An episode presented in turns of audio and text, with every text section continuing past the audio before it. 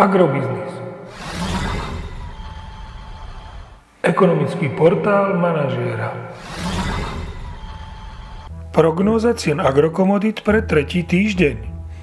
Očakávané ceny na burze Matif na konci tretieho týždňa.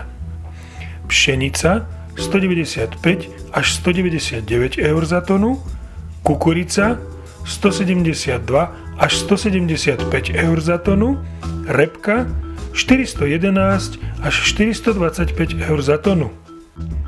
V tomto týždni predpokladáme, že ceny jatočných ošípaných na Slovensku budú znovu korigovať smerom nadol do pásma 1,85 až 1,92 eur za kilogram jatočnej hmotnosti.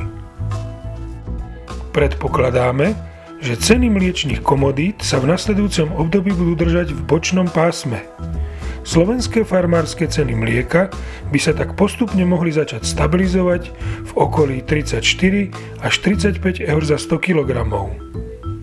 Ceny benzínu Natural 95 by v nasledujúcich desiatich dňoch mohli klesnúť o 2 eurocenty za liter na hodnotu 1,34 eur za liter a ceny nafty majú priestor pre pokles o 3 eurocenty za liter na úroveň 1,235 tisícin eur za liter. Podrobnejšie informácie nájdete v aktuálnej prognóze na portáli Agrobiznis.